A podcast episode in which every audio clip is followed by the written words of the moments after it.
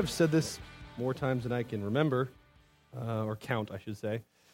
I just love worshiping with you guys. I uh, greatly enjoy the Lord's ridiculous faithfulness in just meeting us uh, as we draw near to Him. Um, total transparency, full disclosure this morning. Um, see if I can find a way to describe this feeling. You know how when your kids start to get older, you're like both their parent and their friend? Anybody know that kind of feeling? And so your kid does something you know as their parent you need to discipline them on, but as their friend, all you can think is like, I want to give them a high five. like that was the coolest thing ever. Yeah, I'm, uh, I'm I, I, have these warring parts in my head where I am I am a worship leader and the lead pastor of this church, and the worship leader and the lead pastor in this church. At the end of that song, we're having a big discussion the pastor's like, we need to move on. It's time to get to the word and, you know, move it on. And the worship leader's like, you suck. I don't like you. Um, I just want to stay here forever. so thank you. I guess I'm just trying to say uh, thank you. It's, it's amazing. You guys are, uh, quite honestly, one of the easiest uh, people, groups, families, bodies to lead in worship. It's easy. You make that job really easy for us. So uh, thank you. Uh, just to throw out, so when you see him next week, you can uh, pat him on the back, tell him congratulations. Our normal guitar player, Chris, he got married yesterday. So, um, surprisingly, he didn't want to get up the day after he got married and come to church early in the morning. right. Um, and, and this is becoming a pattern. That's why I bring it up. Um, the Lucases got married the week before last, and they didn't come to church the next day either. So um, uh, you can congratulate uh, Joe and Mindy. And uh, yeah, anyways, um, just want to let you guys know that so you can be uh, congratulating him as you uh, see him next week. Real quick, we're in the midst of the series, Ephesians, uh, Book of Mysteries, digging through verse by verse, line by line, uh, really digging into the book of Ephesians. And in the midst of this summer, we have been in a series inside that kind of campaign, long journey called Set for Life, where we're looking at Ephesians 4, verses 8 through 16, really diving into those. And um, we're coming to an end. This is actually officially the last message in the series. Uh, next week will be kind of our official wrap up where we're, we're doing something uh, new for us and unique called, uh, we're calling it Talk Back Sunday, September 1st, uh, which is next week in case you're wondering. Um, September 1st, where what we're trying to do, what we're inviting you to do, um, we feel like this series is greatly important, and I'm going to get into some nuts and bolts of why here in just a second. But we want to make sure this series really sticks with us as a church um, and really gets, gets into the foundation, gets into our uh, structure. So, what I want to do is I want to make sure that we got it. And so, what we're going to do is next week, uh, there's guaranteed to be a miracle of the Lord here. I'm going to preach the whole series in 15 to 20 minutes. So, for nothing else, you can come watch me fail at that. Um, um, we're, um, we're going to do a quick, like, from outer space overview of the whole thing and zip through that and, and kind of present it and then open it up for questions. You're welcome to start sending in your questions now. In fact, I got a couple of those questions this week. I'm excited about it. You can do that by emailing us right now at curious, Q U R I O U S. Did I say, what did I say? Tell them how to spell the word. they know how to spell it. You know how to spell curious. I don't, but you do. Um, uh, we are a well oiled machine around here. Um, I should have written it down we'll just it, we'll just edit that out of the podcast. Um, I don't edit the podcast, so that will not be edited out. That'll be volume increased. Um, curious at Spokane.org. You can you can email those in. Email any question you have pertaining to this series or anything we touched on at all. Just kind of opening it up, and then also um, through Facebook, either our Facebook page. You can message us, throw it on the wall. It doesn't matter to us. Um, and then the morning of, we'll actually give you guys a, a phone number that you can text in those questions, and we'll field those as much as we possibly can, get through as many of them as we can. Because we really want to get, um, get this into the foundation. I want to make sure we're not missing anything. It's really easy in this kind of an environment, this kind of setting, to, uh, you know, I say something and really in passing and hope that it sinks in and it doesn't, or I forget to say something. So we're going to open that up um, for for you guys. So next week, great week to invite friends that have questions. I mean, honestly, if we get through the questions of the series and we get other weird questions, I'll do my best to see if I can answer those as well. Um, And if it goes well, who knows? Maybe we'll start making it a more regular thing, try to do it more on a regular basis. So, this series now, Set for Life, kind of coming to a landing on this. Um, the reason I think this particular series is so important is it's very unique. And what I mean by that is it is both foundational for us and seasonal. Um, see if I can try to dis- explain this. Um, foundational because really it is one of the first times we're looking at the organic structure of the church. What I mean by that is the church is uh, both an organization. We have a board, we have elders, we have leaders, we have a structure of, you know, pastors and deacons and, and elders and, uh, you know, leaders, and there, there's a, a form and a function to the organization of the church. And a lot of younger people don't like that. It's just the reality of running an organization, running a, a large group of people. There's also, though, a uniqueness in the body of Christ in that we are a body and we are an organism. We are alive, we're moving, we're, we're growing and functioning, and, and there needs to be life there. Well, the reality in that as well is there needs to be a structure there. Your body has a structure under which it functions. If your body didn't have the spinal column and your, your skeletal structure, you would just be a big ball of goo. Right? Well, this, this series really looks at these, the fivefold ministry apostles, prophets, evangelists, shepherds, and teachers as that kind of bone structure that the organism of the church grows on. And really, it's, it's the foundation of that that we're looking at, and we've got to get that in now. Foundations are amazing to me. Um, I've had this constant reminder of them over the last uh, about month or so. About a month ago, four or five weeks ago, the house across the street burned down. It, it caught fire in the middle of the night. I was, my wife and kids were, were in Seattle, and I was sleeping, and uh, all of a sudden, I'm, I, just, I, I don't sleep well when my wife's out of town. I don't understand why. It's just a weird quirk. This is just me being honest and open. I never have. I don't understand it. From the moment we got married, if she's not in the house and we're not in the same house, I don't sleep. Literally, like maybe an hour or two a night, which makes her really happy. When she comes home, I just pass out. She's like, thanks. Um, and so so I, I, typically end up sleeping downstairs on the couch, like watching TV, trying to get myself to fall asleep.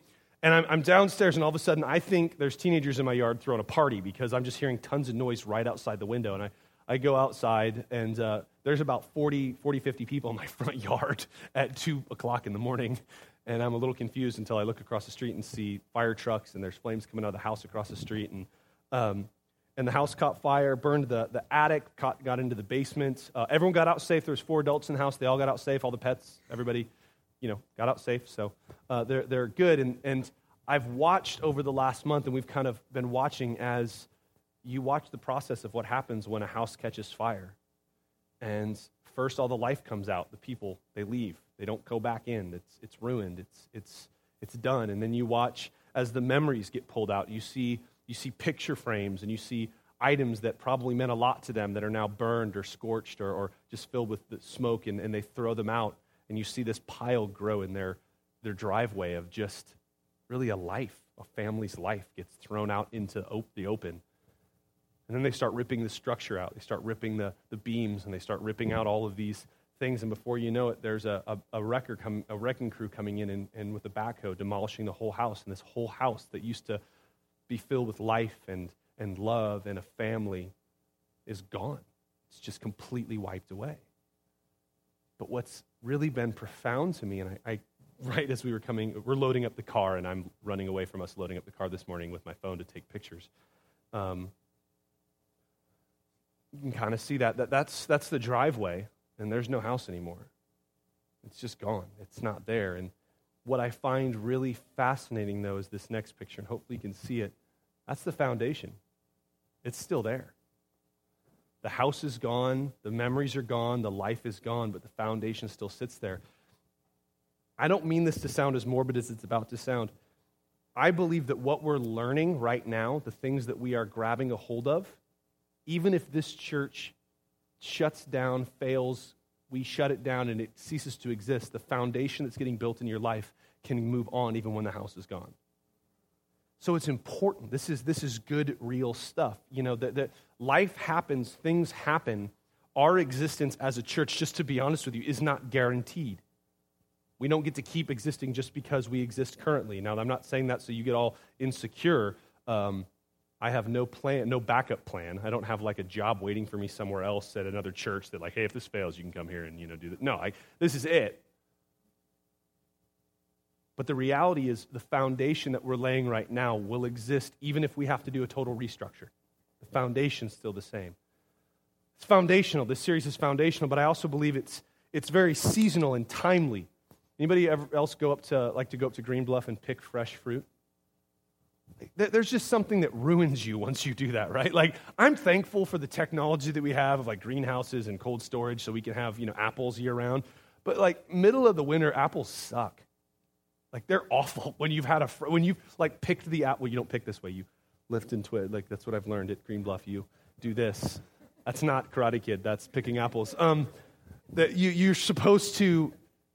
And once you've had that, to try to go back to like an apple that was picked before it was ripe and sat in a cold room until it became mush, and you're supposed to, it's just like not as good. There's so it's still there. There's still nut- nutrients in it. There's still like life in that, but it's not it's not the same. And I think this series, as it could be taught at any time, it has this seasonal element to it for us as a church.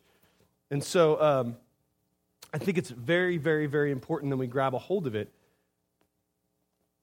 It's seasonal for us because this is right in line with, and I'm going to be honest with you, I didn't realize this when we started the series, but it is right in line with what God has, has spoken to us for this year. If you weren't with us at the beginning of the year, in January, God spoke to us very clearly as a people that He had a word for us for this season.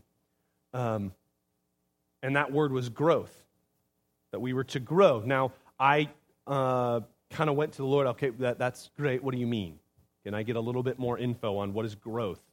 More butts in the seats? Uh, you know, what are we talking about? And, and he gave us four specific areas that he was kind of beating the drum of growth in for us and calling us to join with him and calling us to be a part of and calling us to partner with him in. And those four areas um, we're spiritually growing. We needed to grow individually, personally, spiritually. There was areas in each of our lives that needed to increase their surrenderedness to Him. He also called us to, um, to grow numerically, to reach our city, to go. It's part of why we did the big Easter service that we did this year. And reaching out, it's part of why we're, we're, we're ramping up as we go back into fall, more and more outreach this year and continuing in it. He also called us to grow relationally, getting to know one another that we weren't supposed to just be random people all just kind of doing life individually and then just coming together on Sunday mornings, but that we, would, we should do life together. We should lay down our lives for one another. And then finally, he called us to grow financially, that we needed to become self sufficient and not no longer be uh, an infant church that looked at somebody else to pay their bills, but to pay our own bills. And so we have kind of been moving in that direction as, as we look at this passage. And I'm saying all this up front instead of reading the verses first because I want you to kind of have that in your brain. We're going to we're going to dissect this a little bit this morning uh, as it relates to that series that we did at the beginning of the year called New Year's Resolution, uh, increasing the resolution, the clarity with which we see. Uh, we're going to kind of look at that, but what I don't want to do is, is to over, over rip apart this verse and try to make connections that aren't there. I think the beauty of this is that it's there organically, and if we were to chop it apart and chop it to bits and try to put everything in a little box, it ceases to be the beautiful picture of what that organically looks like. And I don't want to do that. So I want, I want us to kind of have those four areas spiritual, numeric, relational, and financial growth as we kind of look at these verses together and, and dive into them. So if you have your Bibles, if you could go to Ephesians chapter 4, um, verse 8. Ephesians 4 8. And I'm going to ask, can we all stand for the reading of God's word this morning? Uh, we don't do this every week. I don't like to be weird and religious about it, but I think sometimes it's good for us to just stop and go, what we're about to hear is not the opinions of man, it's not the ideas of uh, shepherds that lived you know, thousands of years ago and didn't really have a good education and just kind of came up with stuff. But this is the living, active, breathing Word of God that the Bible tells us can cut between our thoughts and our spirit, that can divide up us from God and show us His will for us. And so we want to look at these together this morning. Ephesians 4, verse 8 from the English Standard Version it says, Therefore it says, when he ascended on high, he led a host of captives, speaking of Jesus, and he gave gifts to men. In saying he ascended, what does it mean but that he had also descended into the lower regions of the earth? He who descended is the one who also ascended far above all the heavens, that he might fill all things. And he gave the apostles, the prophets, the evangelists, the shepherds, and teachers to equip the saints for the work of the ministry for building up the body of Christ until we all attain to the unity of the faith and of the knowledge of the Son of God, to mature manhood, to the measure of the stature of the fullness of Christ. Verse 14, so that we may no longer be children, tossed to and fro by the waves and carried about by every wind of doctrine by human cunningness, by craftiness in deceitful scheming. Rather, speaking the truth in love, we are to grow up in every way into Him who is the head, into Christ, from whom the whole body, joined and held together by every joint with which it is equipped, when every when each part rather is working properly, makes the body grow so that it builds itself up in love. Let's pray together. Holy Spirit, we thank you this morning for your faithfulness to speak to us. We thank you for the, the anchor and the rock and the true and sure foundation that you are Jesus as the Word. God, we know that as, as we read those words, those words aren't just uh, letters on a page. They're not even just passages in your Word, but your Word tells us that you are the Word. Jesus, you are the Word to us. So as we read your Word, we are interacting with, touching, and, and grabbing a hold of you. And so we ask that as we do that this morning, you would breathe life upon those words, breathe life upon that interaction. Let us feel you as we grab a hold of your word this morning. Let it not just be some repetitive, redundant thing that we do out of religious necessity because we're at church and this is what we do, but God, rather let us, let us realize the holiness and the sacredness and the gravity of interacting with you as the word. So, God, we glorify you, we magnify you. We ask that you make us doers of your word and not hearers only. In Jesus' name, everybody said, Amen. Go ahead and grab a seat. We're going to jump in. We got a lot to dig through this morning, and I don't want to keep us uh, too long. So, what I want to a little bit do is just help us see very, very quickly. If you need a title for this morning's message, we're calling it a season for foundations. What I want to try to do, the task I feel the Lord's given me, is to try to help without, again, over analyzing or over dissecting this passage, really show us how, in this, if we grab a hold of this and embrace what God is calling us to and what He's teaching us, there is a natural byproduct that will happen of fulfilling the now Word of God for us as a church. Does that make sense? What, I'm saying is that, that in Christ, it's not so much, in the gospel, in the kingdom, it's not so much about, well, God's called us to do this, so now what do we need to do to make this happen? What steps do we need to take to grow spiritually? What steps do we need to take to grow uh, numerically, relationally, financially? What, what practical things? Uh, we'll, we'll touch on some practicalness, but, but I think what the beauty that I saw in this passage as I looked over it this week was really realizing that this is this amazing picture of how organic this is supposed to be, how natural and and effortless, really, if, you, if I can use that word, um, the, the coming to pass of the word that God has spoken to us ought to be. So I think the easiest one to see as we look at this passage is really the spiritual growth.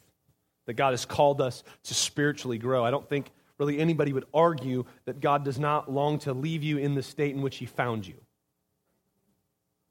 I'm just going to be honest. I'm, I don't want to be left in the state in which God found me. There is things in my life, as much as I drive you nuts, I drive myself more nuts because I don't ever get to not be with me.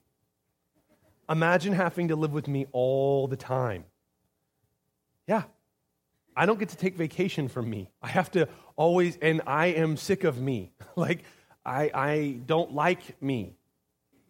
I'm so happy that the Lord says, I, I receive you just as you are but I don't leave you just as you are. When I came to Christ, I came broken, busted, and disgusted and ready for something to shift and change. That's why I am so happy that grace that forgives me is also grace that frees me. I don't have to go back for some second kind of, of thing to happen. The salvation that secured my eternal destiny has also secured for me the working of Christ in me so that I can no longer have to live with the same repetitive cycles in my life over and over and over again, but I can find, find true and genuine freedom from it. Spiritual growth is something we're called to do. I love the way that Paul here writes about it. He says we're not to be tossed, we're not to be carried away, we're not to be deceived. How many of us know that's something, if you're alive, those things are constantly happening. You're being tossed. The, the, the, the natural course of life comes and tries to throw you off the course that God has called you to.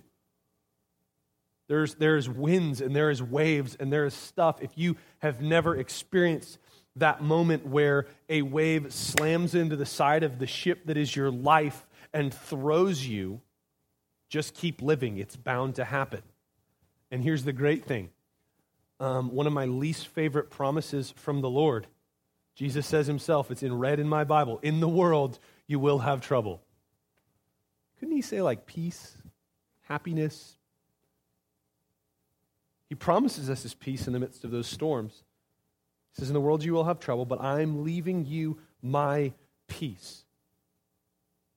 The peace that held Christ on point as he stared down the cross and said, I don't want to do this, Father, but not my will, but yours. I, I, am being hit by waves. I'm being buffeted on every side. My friends are abandoning me. The guys I've spent all this time trying to raise up and grow up are completely immature and morons, and they're about to deny me. No one's going to be around.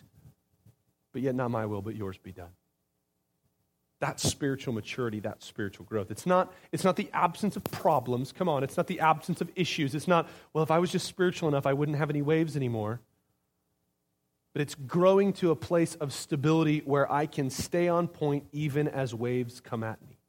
I can redirect even as things hit me. I've watched us as a church do this as we lost the building that we'd spent a year pouring every dime of our savings and every, every ounce of, of, of resources and finances I could muster as I begged friends for money begged other churches to support us, and all of a sudden, in literally a minute, have that building taken away from us.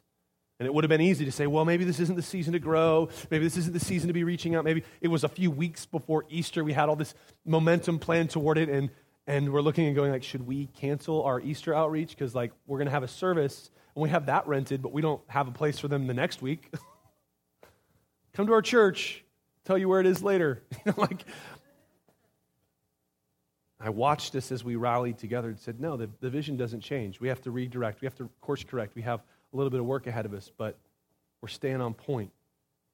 That's maturity. It's not the lack of problems. It's, it's, it's moving forward. It's, it's being stable in the midst of the wind and the waves. We see in verse 14 a great picture of this.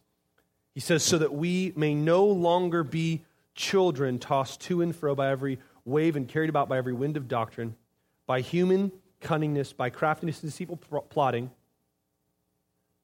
We're to grow up, it says. We're, to, we're to, to fill up the measure and the stature and the fullness of Jesus. That's our goal. If you're here and you're like, you know what, I don't think the spiritual maturity thing applies to me, I think I'm kind of, I'm good. I've grown spiritually enough. Maybe you're sitting around looking around the room and like, well, I'm more spiritual than everybody else in here, so I'm, I'm good. Far more holy than they are. I sin way less. Well, maybe that's. I'm not even going to argue with you. Maybe you're completely right. Maybe you're 10 times more spiritual, more holy, sacred, and filled with Jesus than everybody in this room. But until you attain to the fullness of the measure of the stature of Christ, you have some work to do. Jesus is the goal. Billy Graham is not the goal. Right? I mean, like, some other dude hanging out in this room is not your measuring rod for which you gauge your spiritual maturity. The, the, the goal, the target in spiritual growth is that we be Jesus. Many people are glad they have a few more years left on the earth to keep working on that. Next thing we see is we're called to grow relationally. That as we grow spiritually, that shouldn't be something that pulls us away from one another, but should be something that pulls us to one another. I love the way it, says this in, in verse 15, 15. I think this is, if, if I could encapsulate what true, genuine doing life together, laying down our lives for one another looks like, what true relationship inside the body of Christ. I don't know off the top of my head right now a better verse. 15, rather, speaking the truth in love, we are to grow up in every way into Him who is the head, into Christ. We are a body. We're not individuals any longer. We're not, we're not separated. You are not an island. You are not some separated individual entity pulled off and away by yourself. We are called to be a body. If you're looking for a church to sneak in after the first song of worship is done and run out once second worship starts, this is not the church for you. We will hunt you down. I've actually had people where we, where we call our visitors a lot and try to follow up with them, and, and I continue to call them. And I actually had one person finally like answer the phone. I'd left like four or five messages over the course of a couple weeks, and finally answered their phone, and they were like, "Why? Why? Why do you keep calling me? I haven't come back. Did you not get the hint? Like, I just want to make sure that you're loved and taken care of. I have another church. Great, that's awesome. I'm glad. Stay plugged in, serve the mission, submit to the vision. We're not going to let people just sneak in and out. We're a body. We are called to love one another and serve one another and grow relationally. Speak the truth in love one to another. Come on, somebody. Next thing the Lord called, us to do at the beginning of this year was to, to grow numerically. And I just want to bluntly say this right now. We don't make any excuses for that. If you're expecting right now for me to like justify that, I'm not going to. The Great Commission was given to the church to go into all the world, preach the gospel, and to make disciples. That's our job. That's, our, that's what we're called to do. That's our mission. That's our purpose. God didn't just leave us here so we could grow personally and just let the world go to hell in a handbasket.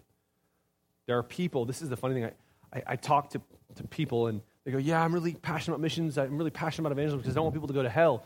And, and, and that's a great heart, but the reality is, if you interact with people who don't know Jesus, they're living in one oftentimes right now. I care about people's eternal state, but I also care about how people are living right here and right now.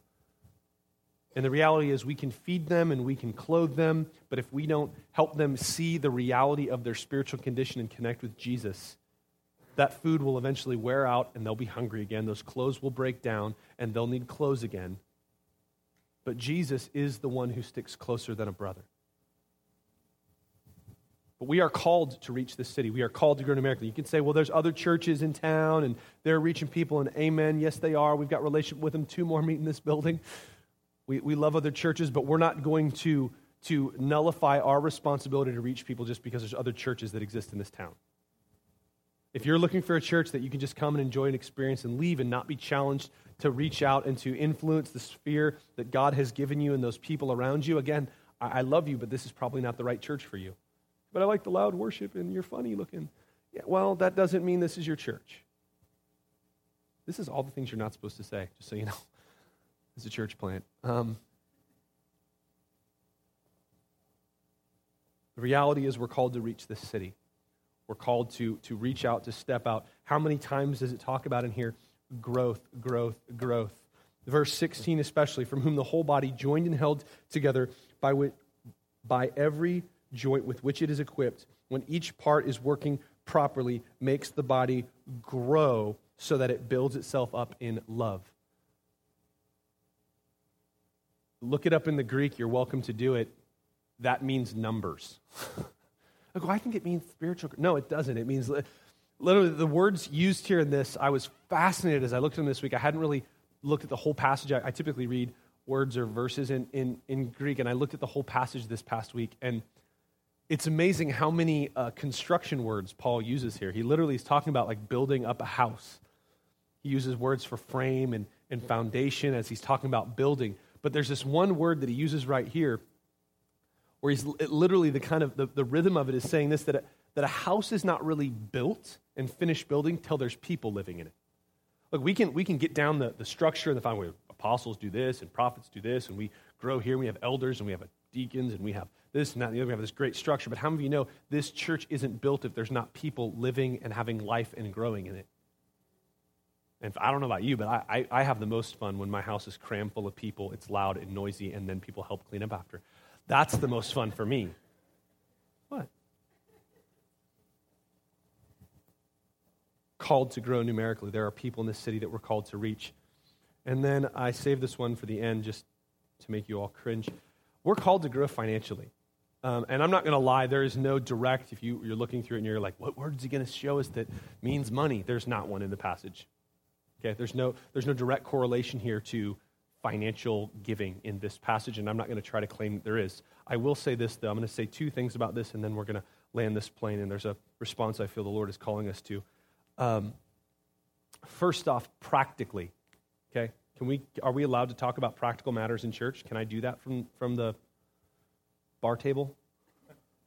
We don't have a pulpit. it costs money to rent this place. The, the, the, wonderful, amazing family that owns it uh, rents it to us for retardedly too cheap, but it still costs money to rent the place. Okay, there's, there's just practical financial needs that the church has, and I, for one, don't want to have to constantly be asking another church to pay our bills. Okay, um, we, we ought to grow up, it says, and I think that practically speaking, we need to realize that, hey, if we like this place and we like what's going on here, there's a real easy way to keep it going.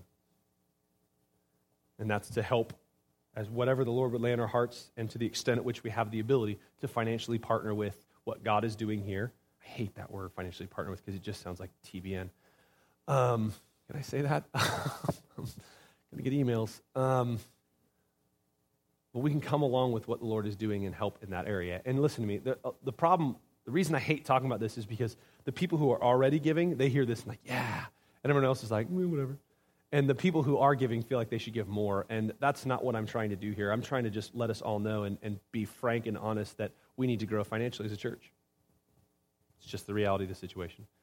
The one thing I do want to kind of point out here from the passage this word children verse 14, that we may no longer be children. That word child literally means infant or a toddler. It's the, the, Greek word for like a toddler, an infant. And it literally is talking about like it would be used for somebody who isn't quite of age yet to do something. There's, there's limits put on that person. You know, how many, like a 13 year old can't drive a car?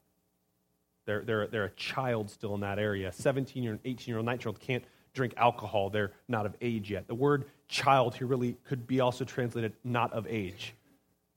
Well, I believe, I'm just going to be honest, you, I believe there's a spiritual principle at work here that, that what Paul's maybe hinting at here for us, okay? Is that, a, you understand what I'm doing there? That, that for us, as we read that, I believe there's something spiritually that God wants to do through us that until we start acting like an adult church, not looking to somebody else to pay our bills, is not going to happen. Now, here's where I try to back us up real fast. I believe if we're growing spiritually, then the natural byproduct of that is to want to do life with other believers. I think as the world sees the church being the church and loving one another and caring about one another, and, and we're not just a bunch of strangers that come and oddly stare at a screen and sing songs together and then sit quietly while some dude talks but they see a genuine, alive, living organism growing and loving one another, that's attractive to people. And numerically, people want to be a part of something like that because that's what Jesus designed. That's what Jesus prayed for us as he lived his last moments in his earthly life here. He's praying for us to be one because as we are one, in John, he says the world will see it and they'll know that that's his people. I think the world looks at the church a lot of times when it's disconnected and completely and utterly broken apart and they look at the church and they say, there may be a God and he may be real, but that's not him. But when the body is, is, is growing spiritually, connecting relationally, I think numeric growth is just a natural, normal byproduct of that. It's attractive to people. You want to tell people about what God's doing and what he's doing through your connection with this body known as Sozo. I've actually bumped into some people who knew some other people that are connected to this church, and and it happened that it came up in conversation that my wife and I, the pastor of the church, oh, Sozo, oh, I've got a friend who goes there. He won't stop shutting up about it. He just keeps saying this and this and this. It's like, that's normal. That's, that's what it should be like. It shouldn't be this, okay, well, I have to invite six people this week to come to church with me. Hope this isn't as awkward as it's going to be. Like,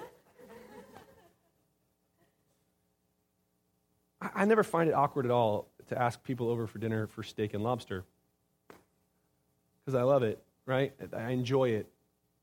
If I was like, hey, you want to come to my house? We're going to have Brussels sprouts and liver. No, not so much. I didn't think so.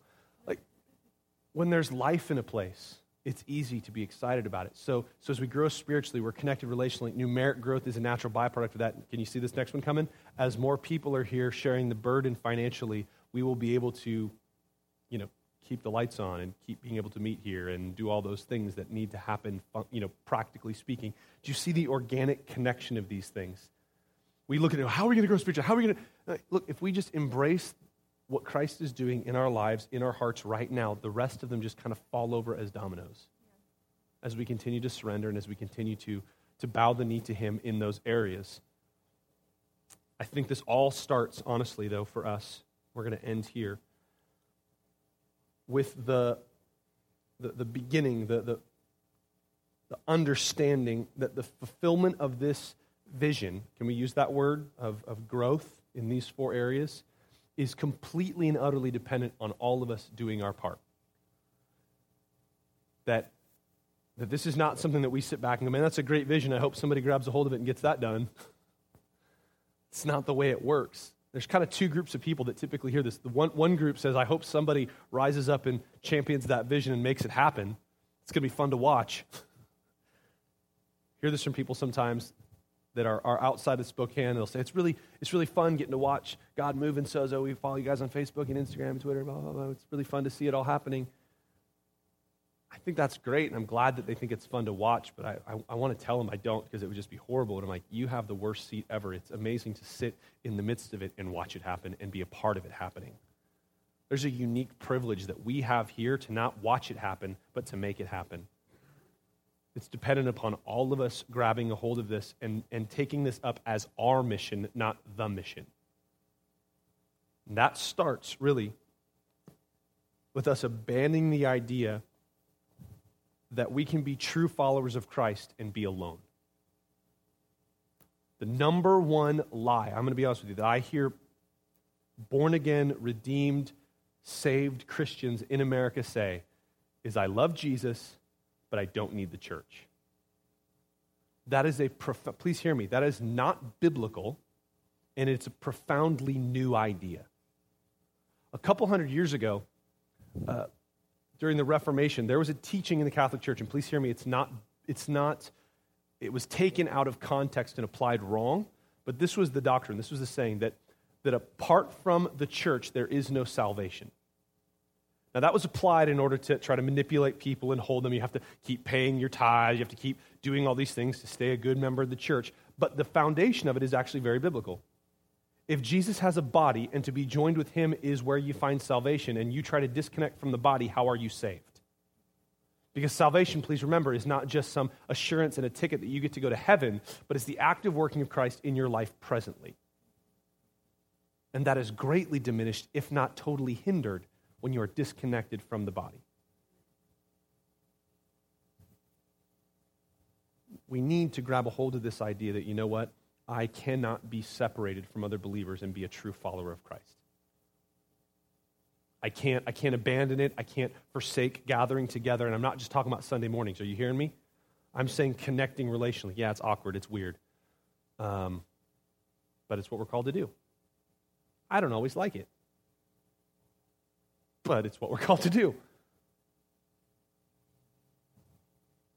Next thing I think we need to kind of realize is this. Talked about the group that kind of says, I hope somebody grabs a hold of that vision and makes it happen. There's another group that says, I will be the person that grabs a hold of it and I will make it happen. This is the one I struggle with, to be honest. And here's what we need to realize this is what I need to realize. The body of Christ already has its superstar, and it's not me and it's not you. It's all about Jesus. He's the one that's going to make this happen, and it's about surrendering to Him and surrendering to one another and realizing that, you know what, I can do my part, and that's it. No, that's not true. I can do my part, and I can encourage you to do yours, and that's it. I can't do your part any more than you can do mine. So I think this morning what the Lord would call us to do is to kind of settle in our hearts once and for all that we need one another settle in our hearts that we need to be connected one to another. And settle in our hearts that it's His way, not our way. And that's a big deal. That's something really easy to say. It's even really easy to start. It's really hard to keep going. The verse I kind of built the set list around this morning for worship Romans chapter 12, verse 1, where it says that we ought to come to the Lord and offer our bodies to Him as a living sacrifice, holy and acceptable to Him. And this is our spiritual act of worship. Living sacrifices have a unique thing where they can climb off the altar. That's the problem with, with this response that I feel called to call us to this morning is that it's going to be easy for us to respond now and very hard 10 minutes after to keep going and to keep doing. And I don't have a clever way to remind us, and I don't have a clever thing to help us with because I don't think there is one. I think it's just something that we have to make the decision and rest on the grace of Jesus to help us continue in. So we're going to enter back into worship, and I'm going to call us to stand to our feet, to press back into Him, and to respond to Him individually. I think this is something that we need to corporately do individually. Does that make sense? We need to do it amongst one another, but it's not something somebody else can do for you. So let's stand to our feet. We open up also, as we do every week, the table of the Lord in communion to partake together.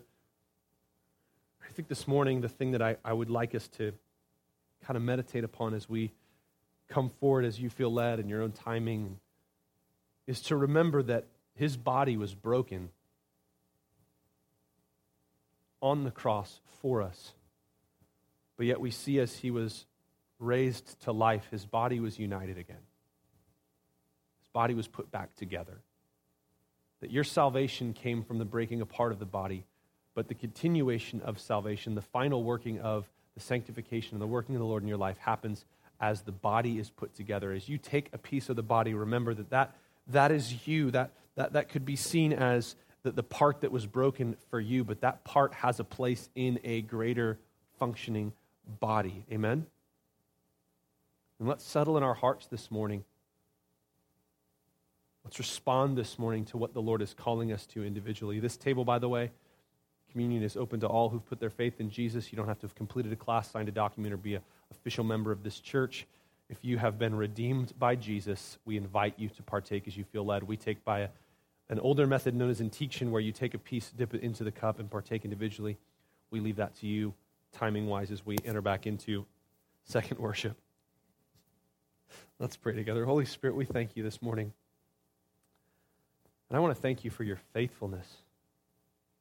God, your faithfulness in, in redeeming us, your faithfulness in drawing us to you, and your faithfulness in giving us a reason, a purpose a job, a responsibility in your vision, in your purpose, in your plans in the earth today. God, I am, I am truly and utterly humbled at the thought that you would allow us to play a part in what you're doing in the earth. God, that despite our limitations, despite our weaknesses, despite our, our utter and total inability, that you still say that you want us to be a part of what you're doing. God, I pray that you would speak to us this morning and you would speak to us of your love, of your grace. But God, also that you would speak to us of what you would call us to do as it pertains to this vision that you have for this house. God, that we would respond to you. God, not in, not in religion, not in, not in some weird sense of guilt, but God, truly and fully we would embrace what it is that you would call us to do. God, speak to us in this moment.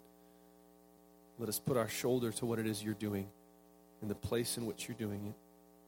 Let us see you lifted high, glorified, magnified, and made much of, not through our own desires and efforts, but God, through our surrendered lives to you, that you might receive all the glory and the honor and the praise.